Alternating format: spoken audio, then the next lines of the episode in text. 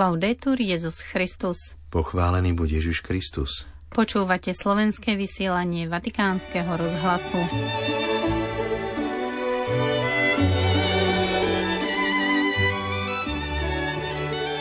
Svetý Otec dnes prijal predstaviteľov živého Betlehemu z Baziliky Santa Maria Maggiore. Nestrácajte nadšenie a mystiku, povedal pápež deťom z talianskej katolíckej akcie. Prinášame pokračovanie prvej adventnej kázne kardinála Raniera Cantalamesu, ktorú včera predniesol vo Vatikáne. V sobotu 16. decembra vás z Ríma pozdravujú Miroslava Holubíková a otec Martin Jarábek.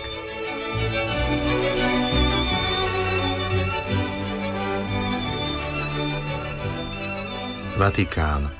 Svetý otec František dnes prijal na audiencii účastníkov podujatia Živý Betlehem, ktoré sa uskutoční v rímskej bazilike Santa Maria Maggiore.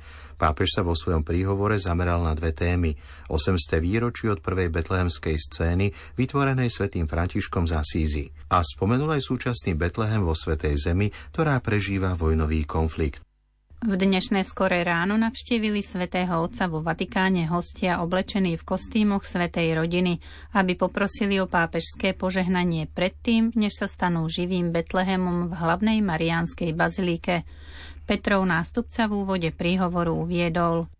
V Bazilike Santa Maria Maggiore sa nachádza relikvia Ježišovej kolísky a preto má veľmi zvláštne spojenie s Betlehemom a jasličkami.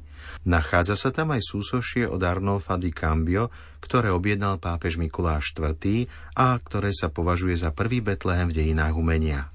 Potom sa v súvislosti so službou postav živého Betlehemu pápež podelil s hostiami s dvomi myšlienkami – ako prvé pripomenul výročie prvých jasličiek vytvorených svätým Františkom pred 800 rokmi. Je dôležité si uvedomiť, prečo ho vymyslel, pochopiť jeho význam, aby sme ho nezredukovali na obyčajný folkloristický zvyk. Svetý František chcel naživo znázorniť narodenie Ježiša, aby v ľuďoch vzbudil pocit nehy pre tajomstvom Boha narodeného z Márie v stajni a uloženého v jasliach. Chcel dať zobrazeniu konkrétnosť, aby ho namiesto obrazu a súch znázornili ľudia z mesa a kostí a aby tak vynikla skutočnosť telenia. Ako druhú myšlienku pápež pripomenul, aby sme nezabúdali na bratov a sestry v dnešnom meste Betlehem a uviedol Vieme, aká je situácia, pretože vojna je dôsledkom konfliktu, ktorý trvá už 10 ročia. Takže vaše predstavenie musí byť prežívané v solidarite s týmito bratmi a sestrami, ktorí veľmi trpia. Ich Vianoce budú zrejme plné bolesti, smútku, bez pútnikov, bez osláv. Nechceme ich nechať samotných. Sme im na blízku modlitbou, konkrétnou pomocou a tiež vašimi živými jasličkami, ktoré všetkým pripomínajú, že utrpenie Betleheme je otvorenou ranou pre Blízky východ a celý svet. Na záver pápež účastníkov živého Betlehema požehnal a zaželal im, aby prežili svoju službu s vierou a radosťou a boli tak svedectvom Evanielia. Vatikán.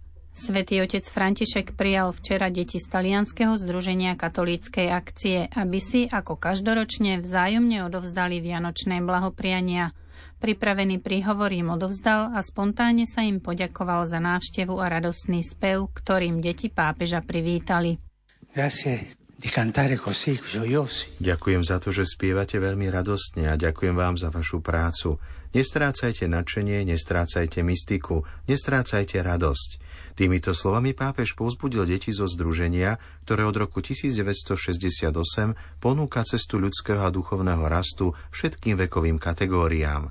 Pápež deťom povedal, že im odovzdáva svoj príhovor, aby sa mohol s každým z nich osobne pozdraviť, no najprv ich poprosil o spoločnú modlitbu. V odovzdanom prejave svätý Otec prosí deti o lásku na každodenných miestach, v rodine, vo farnosti a v škole, aby pomohla každému uveriť, že je ešte stále možné zmeniť smer a vrátiť sa k nádeji. Petrov nástupca dodáva, že máme nádherný dar od Boha. Ježiš sa narodil, stal sa maličkým, žil v rodine s Máriou a Jozefom a naďalej je prítomný po našom boku a v každom z nás. Teraz sa započúvame do ďalšej časti včerajšej adventnej kázne kardinála Raniera Cantalamesu s názvom Hlas volajúceho na púšti Ján Krstiteľ, moralista a prorok. Základom krstiteľovho kázania je výrok robte pokánie a tak vám príde Božie kráľovstvo.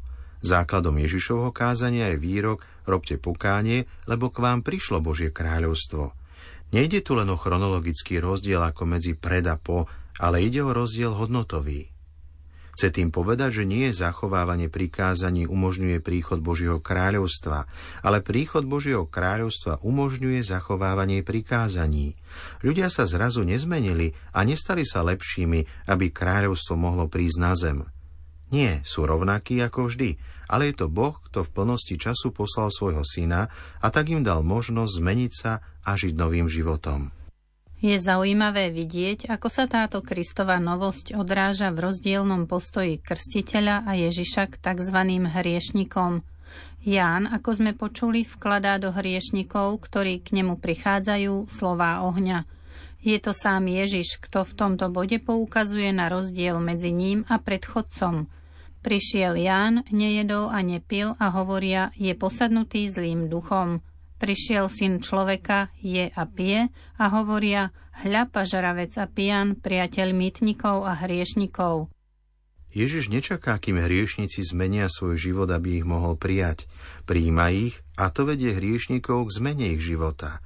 Všetky štyri evanielia, synoptici Ján, sú v tomto jednomyselné – Ježiš nečaká, kým si Samaritánka dá do poriadku svoj súkromný život, skôr ako by sa s ňou zabával a dokonca ju požiadal, aby mu dala napiť sa. Tým, že to urobil, zmenil srdce ženy, ktorá sa stáva evangelizátorkou medzi jej ľuďmi. To isté sa deje so Zachejom, s mytnikom Matúšom, s anonimnou hriešnicou, ktorá mu boskáva nohy v Šimonovom dome a s cudzoložnicou. Z týchto príkladov nemôžeme vyvodiť absolútnu normu – Církev však nemôže ignorovať Ježišov štýl bez toho, aby sa ocitla na strane Jána Krstiteľa a nie na strane Krista. Ježiš neschvaľoval hriech a to o mnoho viac, ako by to dokázali najprísnejší moralisti, ale v Evanieliu navrhol nový liek, nie odsudzenie, ale prijatie. Zmena života nie je v Evanieliách podmienkou priblíženia sa k Ježišovi.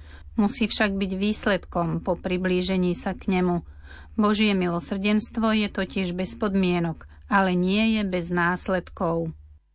V tomto smere sa Svetá Matka Církev má čo učiť od dnešných matiek a otcov rodín. Všetci poznáme drámy, ktoré prežívajú mnohí rodičia – Deti, ktoré sa napriek ich dobrému príkladu kresťanského života a ich dobrým radám vydali inou cestou ako oni, ničia sa drogami, zneužívaním sexu, bezhlavými rozhodnutiami, ktoré sa ukážu často ako nesprávne a tragické. Je to snáď tak, že by im preto zatvárali dvere pred nosom a vyhadzovali ich z domu? Jediné, čo rodičia môžu urobiť, je rešpektovať voľbu ich detí tak, ako ju pred nimi rešpektoval Boh a naďalej ich milovať. Táto dramatická situácia v spoločnosti sa odráža aj v situáciách cirkvy. Sme povolaní vybrať si medzi vzorom Jana Krstiteľa a vzorom Ježiša, medzi tým, či dáme prednosť zákonu alebo milosti a milosrdenstvu. V jednom bode nemáme na výber, pretože Ján a Ježiš sa dokonale zhodujú. Aj my by sme mali v tejto otázke pozvihnúť svoj hlas. Je to to, čo Ján vyjadruje slovami – kto má dvoje šiat, nech dá tomu, čo nemá nejaké, a kto má jedlo, nech urobí podobne. A to isté ponúka Ježiš podobenstvom o boháčovi i opisom posledného súdu v 25. kapitole Matúšovho Evanielia. Prejdime teraz k druhej úlohe alebo titulu Jana Krstiteľa. On, ako som už povedal, nie je len moralistom a kazateľom pokánia. Je tiež a najmä predovšetkým prorokom – a ty, chlapček, budeš sa volať prorokom Najvyššieho, hovorí o ňom jeho otec Zachariáš. Ježiš ho dokonca nazýva viac ako prorokom. Môžeme sa spýtať, v akom zmysle je Ján Krstiteľ prorokom? V čom spočíva proroctvo v jeho prípade? Proroci ohlasujú budúcu spásu. Ján Krstiteľ však neohlasuje budúcu spásu, ale poukazuje na tú, ktorá je prítomná. V akom zmysle ho teda možno nazvať prorokom? Izaiáš, Jeremiáš a Ezechiel pomáhali ľuďom prekonať a prekročiť bariéru času. Ján Krstiteľ pomáha ľuďom prekročiť ešte hrubšiu bariéru protikladných zjavov. Mohol by človek s takýmto nejasným výzorom byť dlho očakávaným mesiášom, ten, ktorého ohlasovali proroci, ktorý bol prisúbený v žalmoch? Je ľahké uveriť v niečo veľkolepé, božské, keď sa to predpokladá v neurčitej budúcnosti, v tých dňoch, v posledných dňoch, v kozmickom prostredí, kde nebesá kvapkajú sladkosťou a zem sa otvára, aby z nej vyrástol spasiteľ. Ťažšie je, keď treba povedať teraz. Je tu, je to on. Človek je hneď v pokušení povedať, a to je všetko. Môže z Nazareta pochádzať niečo dobré? Je to škandál Božej pokory, ktorá sa zjavuje pod rozporuplným zjavom, aby zmiatla ľudskú píchu a vôľu k pomoci.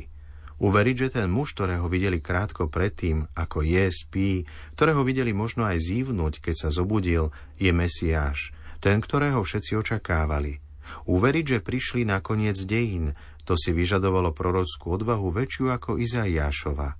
Je to nadľudská úloha – Človek chápe veľkosť predchodcu a dôvod, prečo ho nazývajú viac ako prorok. Všetky štyri evanielia zdôrazňujú dvojitú úlohu Jána Krstiteľa, úlohu moralistu a proroka.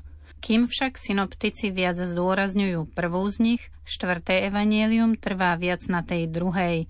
Ján Krstiteľ je mužom, ktorý hovorí hľa, toto je ten, o ktorom som hovoril.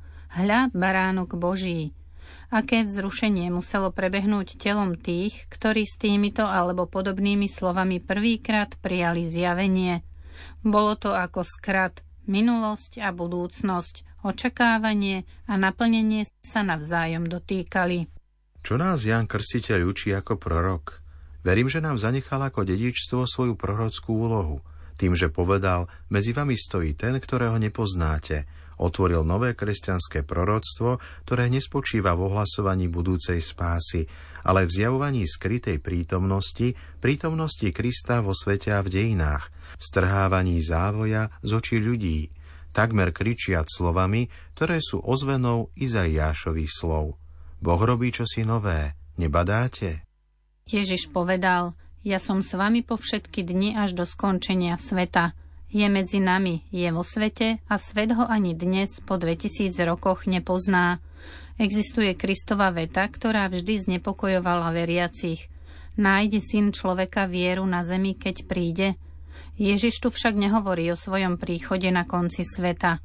V tzv. eschatologických rozprávách sa prelínajú dve perspektívy – perspektíva Kristovho posledného príchodu a perspektíva jeho príchodu ako vzkrieseného a osláveného Otcom, jeho príchod podľa Ducha Svetosti od vzkriesenia z mŕtvych, ako to definuje svätý Pavol na rozdiel od predchádzajúceho príchodu podľa tela.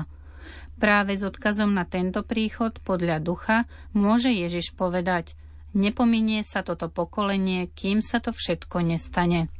Táto znepokojujúca Ježišova veta sa teda netýka našich potomkov, tých, ktorí budú žiť v čase jeho posledného príchodu.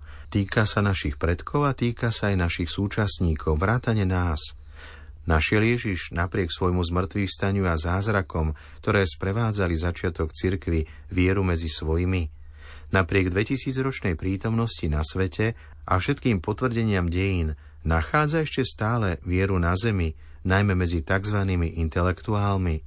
Prorocká úloha cirkvi bude až do konca sveta rovnaká ako úloha Jána Krstiteľa.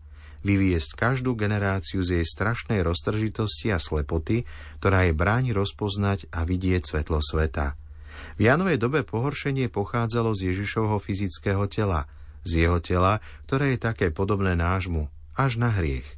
Aj dnes je to jeho telo, ktoré pohoršuje, jeho mystické telo, ktorým je cirkev, taká podobná zvyšku ľudstva, nevynímajú za nich hriech. Tak ako Jan Krstiteľ dal spoznať Krista v jeho ponížnom tele svojim súčasníkom, tak je dnes potrebné dať ho rozpoznať v chudobe cirkvy a v našom vlastnom živote. Milí poslucháči, po slovách kardinála Cantalamesu sa už s vami lúčime. Do počutia zajtra. Laudetur Jezus Christus.